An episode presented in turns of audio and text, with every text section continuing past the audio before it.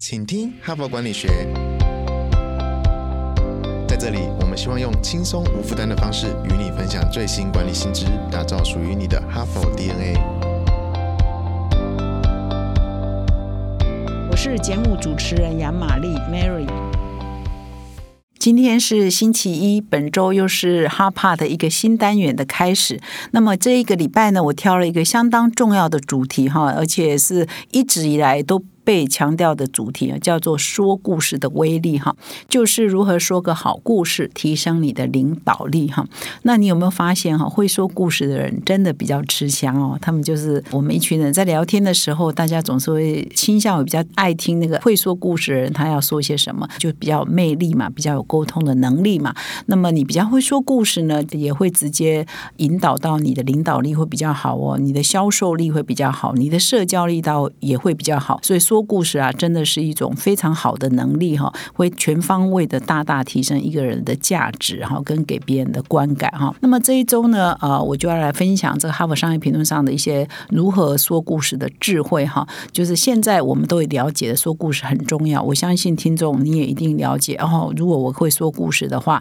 呃，是对自己很大的加分。或者你会观察身边很会说故事的人，你也会觉得对他是很大的加分。那既然说故事是这么重要，的话，到底要怎么做到呢？怎么样提升自己说故事的能力呢？哈，那么这就是这一整个礼拜我要分享的主题。那你如果到哈佛商业评论的官网打下“说故事”这三个关键字，哈，会跑出来很多很多的文章啊，蛮蛮多的。那我就从这些文章中挑选了几篇，我个人看呢也觉得很受用的，那来推荐给各位听众。那我今天要分享的第一篇呢，是有一个美国非常有名的影视大亨，哈，他的名字叫彼得·古博，叫。Peter g u b o 那这个彼得古博呢？以下我就叫他彼得好了，比较简单哈。他我觉得他就是天生的，就是一个有这个影视细胞的人哈。所以他还在纽约大学念 MBA 的时候呢，就加入了哥伦比亚电影公司，后来一路晋升到这家电影公司的制片部的总经理。那他在任职的期间哈，他拍过蛮多部蛮有名的经典的作品哈，其中一部就是《计程车司机》，另外一部叫做《第三类接触》哈。那《计程车司机》这部片我也看过哈。那么后来呢，他的古博又自己创办了一家公司，也蛮有名的，叫宝丽金娱乐公司。那么这家公司在八零年代呢，呃，也拍了很多蛮好的电影啊。比如说，我相信听众很多都看过，一个是蝙蝠侠，一个是雨人哈，Rain Man。那么到后来一九八九年，他又加入了 Sony 哈，Sony Entertainment Pictures Entertainment，这是一个很大的，也是一个娱乐影视集团嘛哈。他担任主席哦，兼 CEO。那他在这个 Sony 任内，他推出了蛮多部蛮棒的电影，我也都看过哈。第一部叫做《西雅图夜未眠》哈，另外一部叫《费城》哈。所以这个都是在这个八零年代、九零年代到二十一世纪初期啊，都是脍炙人口的电影。然后，所以就是你就知道说，哇，这个彼得先生呢，他在美国的影剧界呢，还真的还蛮有影响力的哈。那一部好电影要叫做，一定要有很强的说故事的能力嘛哈。所以哈佛商业评论呢就会访问他，到底说故事成功哈关关键的。因素是什么哈？那么他因为很会拍电影，很会说故事，所以他其实也写过一本畅销书，在台湾还有翻译哦，叫做《Tell to Win》哈，是时报出版的，叫做“会说才会赢”哈。真的还蛮传神的，翻译的不错，会说才会赢。那打动人心哈，有什么出奇制胜的故事力哈？是这一本翻译成为中文的书名啊。那么我有上网去查，就古博先生今年已经八十岁了哈，所以他他等于一辈子呢都在做这个如何说好故事这样的一个工作啊。那么在《哈佛商业评论》上的这一篇他的文章呢，呃，标题叫“说一个真诚的好故事”哈，然后副标是说四分析四大这个说好故事的要素。所以我会一连两天呢来分析他这一篇文章是怎么说的哈，因为文章呃是比较长，而且文章内容也非常的好，所以把它切成两部分。那我今天呢会来谈说，他认为为什么说一个真诚的好故事是非常重要的哈。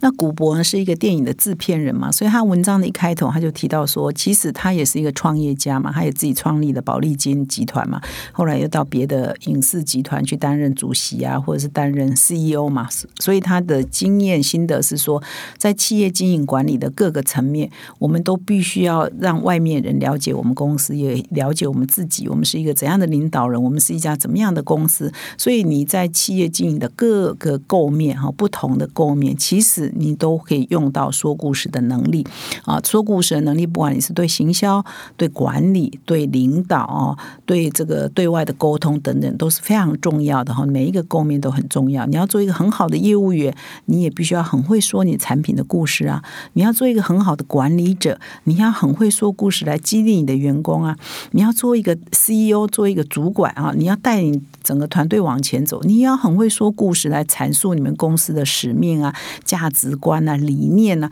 激励大家哈，或者是让外面的人觉得你是一个很棒的公司，你也要会说故事啊。甚至呢，这篇文章还举了一些例子哦。如果你是一个很会说故事的人，你呢是有一些机会可以反败为胜，扭转这个劣势的哈。那他这篇文章还举了一些例子，我稍后会说明。那首先呢，他有提到说，这个在企业界对说故事这件事情，其实存在两个迷思啊。哈，他先来厘清这两个迷思哈。第一个迷思就是很多企业界人，就是他可能比较理性啊，比较务实啊，所以他就会误以为说啊，这个说故事啊，就是纯粹就是好玩、有趣、娱乐大家而已哈。就是说，哎，我们在一起开会啊，有人讲讲笑话啊，那笑话当然有些也可能就是真实的故事也好，或虚构故事也好哈，大家就以为他是娱乐大家而已，博君一笑而已。那他说不啊，这个说故事不是纯粹只是娱乐。不是博君一笑，只是显示你的幽默。他事实上还有这个教导哦，教育哦，教导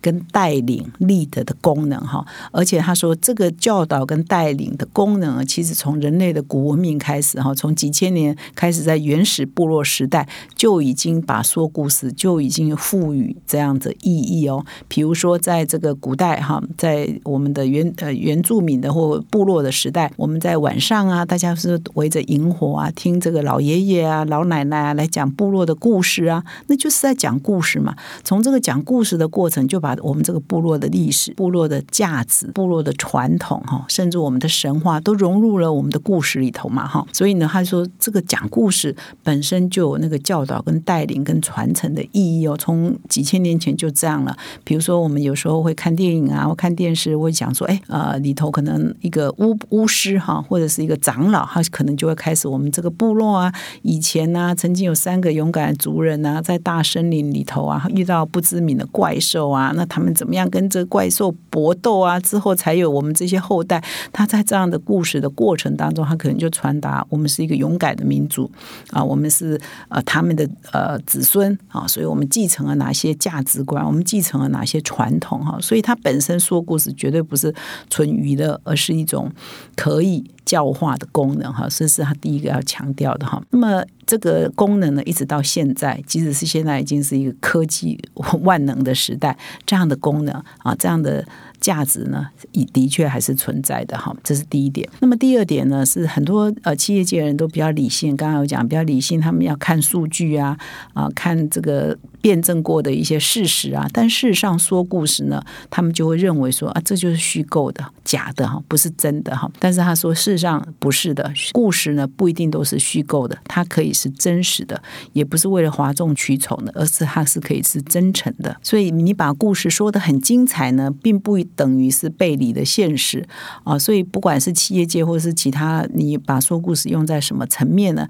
它永远都可以是真诚的故事哈，而且用你的故事来打动别人。那么到底如何说一个真诚的故事啊？怎么样说一个有教导跟这个带领功能的故事呢？这是我明天啊礼拜二的 p a d k a s 会讲的重点。我今天呢还要再来谈他文章举的一个非常有趣的一个故事哈，也是故事哈，就是说我刚刚有提一开头有提到说，呃，这个彼得古博他就讲说，你如果具备会说故事的能力，有时候你会化危机为转机，你可以就是反败为胜啊。他举了一个他个人的故事，他在八零。年代，他还在保利金服务的时候呢，啊，这家公司是他创办的，然后他们做了一系列这个海洋探险的电视节目。那他从这个南极洲啊，走从很多国家网罗这个潜水专家啊，或者一些科学家一起呢来主持啊，来共同参与这个节目。那而且这一个节目的主持人呢，还是前环球小姐哈。那么他们在策划这一系列节目的时候，就发现说，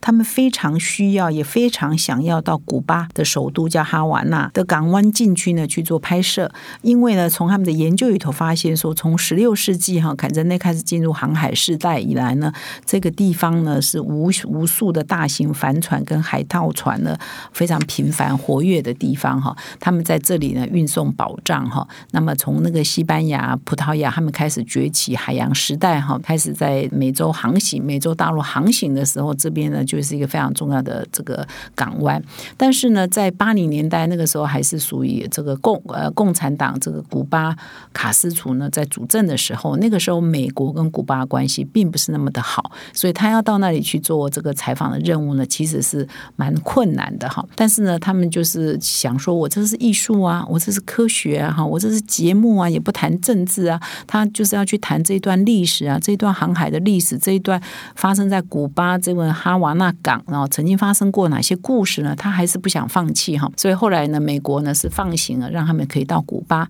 可他到古巴去，古巴政府愿不愿意让他拍摄呢？就是一个问题。所以呢，他们就还是出发哈，就是他说他就破釜沉舟。好了，美国已经同意我去了，那我现在就去。那去呢，在那边再继续争取哈。如果万一啊，当然有风险啊，可能到最后古巴政府也是不允许他在那边做拍摄，那他就是损失几百万美金嘛哈。如果有拍摄，那当然就是皆大欢喜。所以呢，他这一路上啊都在思考到底要怎么样可以进行哈。后来他们在这个阿瓦纳港停泊的时候呢，呃，他们停泊在一个码头叫做海明威的码头哈，然后他们就开始申请了。那古巴的领导人是卡斯楚嘛哈，那这这样的事情呢也传到卡斯楚那里了哈。那刚好卡斯楚呢是一个非常热爱潜水的人哈，也真的非常巧。所以后来卡斯楚就知道说，诶，这个美国的船啊，接电视节目啊，啊，制作团队要来这边呢拍摄哈，要来取景，所以呢，他就诶通知说，诶，他要去来看一看，看一看这到底在搞什么事哈。所以呢，这个古博彼得古博的团队就收到通知了，说哦，主席哦，主席这卡斯楚哦要来你们这边看一看到底你们啊在做什么，那你们呢可以趁机呢跟他表达一下你们要拍摄的需求，那不可以要签名哦，也不可以赠礼哦，就就是交代他们这些事情是不能做的。然后主席也就是卡斯楚呢，只会停留十分钟哈。那后来这个彼得古博就开始盘算了哈，当然如果怎么样可以吸引这个卡斯楚的注意嘛哈，那他发现说他是一个也是一个热爱潜水的人，所以他在这个船上啊就放了所有的最先进的潜水的道具啊啊潜水的器具啊潜水衣啊高科技的摄影影机啊哈，在八零年代可以最酷的东西都拿出来了，放在甲板上啊。果然呢，这个卡斯楚来了以后就被这东西吸引了，这么看了老半天。那当他在看着这个老半天的时候呢，这个古博就趁机开始临场发挥，开始说服卡斯楚让他们可以拍摄。那当然他不是一直讲说哦拜托啊你给我拍，他当然不是这样讲，这样讲这样讲就太 low 了嘛。他就是开始哈用他这个非常有说服力的说故事的本领，开始告诉他说这个哈瓦那港的这个历史啊，可以说是人类历史一个非常重要的一块。它是从十六世纪以来呢，全球的商业啊、外交啊、战争啊，或者是国对国之间的阴谋啊等等的一个核心哈。所以呢，在这里海盗船呢不断的进出很多的宝藏，透过这里呢在运输啊，美洲的这个黄金呢就源源不绝的透过这个哈瓦那港啊运输到这个西班牙的王室、海盗啦、民间的这个船呐、间谍啦、然后帝国的军队啊等等违禁品啊等等都在这里哈交错啊，所以他就跟卡斯楚说，海洋呢是属于全体人类的，历史也是属于全体人类的，所以呢，哈瓦那的历史呢，你是哈瓦那的守护者，所以由你来决定说要不要把这个哈瓦那的历史跟全世界做分享哈。所以呢，后来呢，卡斯楚在这里停留了四个小时。最后他就说：“好吧，你们爱拍什么就拍什么，随便你拍啊，想拍什么就拍什么哈。”所以呢，这一次呢，就非常成功的说服了这么一个强人哈，完成了这一次非常有意义的拍摄哈。那么古博就总结了，他说：“不管是你在午餐的时候跟几个同事在聊天，或者跟一两个同事在聊天，或者是你面对上万个听众哈、观众哈，在一个大会堂里头，或者是像面对卡斯楚这样临场的演说，其实说故事的秘诀啊，其实都。”大同小异哈。那什么秘诀呢？那你就要回到我节目明天来听哈。他有提供了四大说故事的成功的秘诀。那这是明天 Parkes 会分享的主题。那欢迎各位明天再回到我们的节目来。感谢你的收听，我们明天再相会。最后，我要在这里跟各位听众分享一个好消息：全新《哈佛商业评论》的数位版已经上线喽！全站累积上万篇的管理经典文章，以及数百支的影音跟 podcast。只要你点开订户的限定内容，到个人学院的线上学习呢，就能依据你现阶段遇到的最迫切的问题，来寻找最适合你的内容来阅读或者是观赏。从管理自我、管理团队到管理事业，《哈佛商业评论》的个人学习语呢，是最符合云端时代的学习法。现在就开始哦！感谢你的收听，我们明天再相会。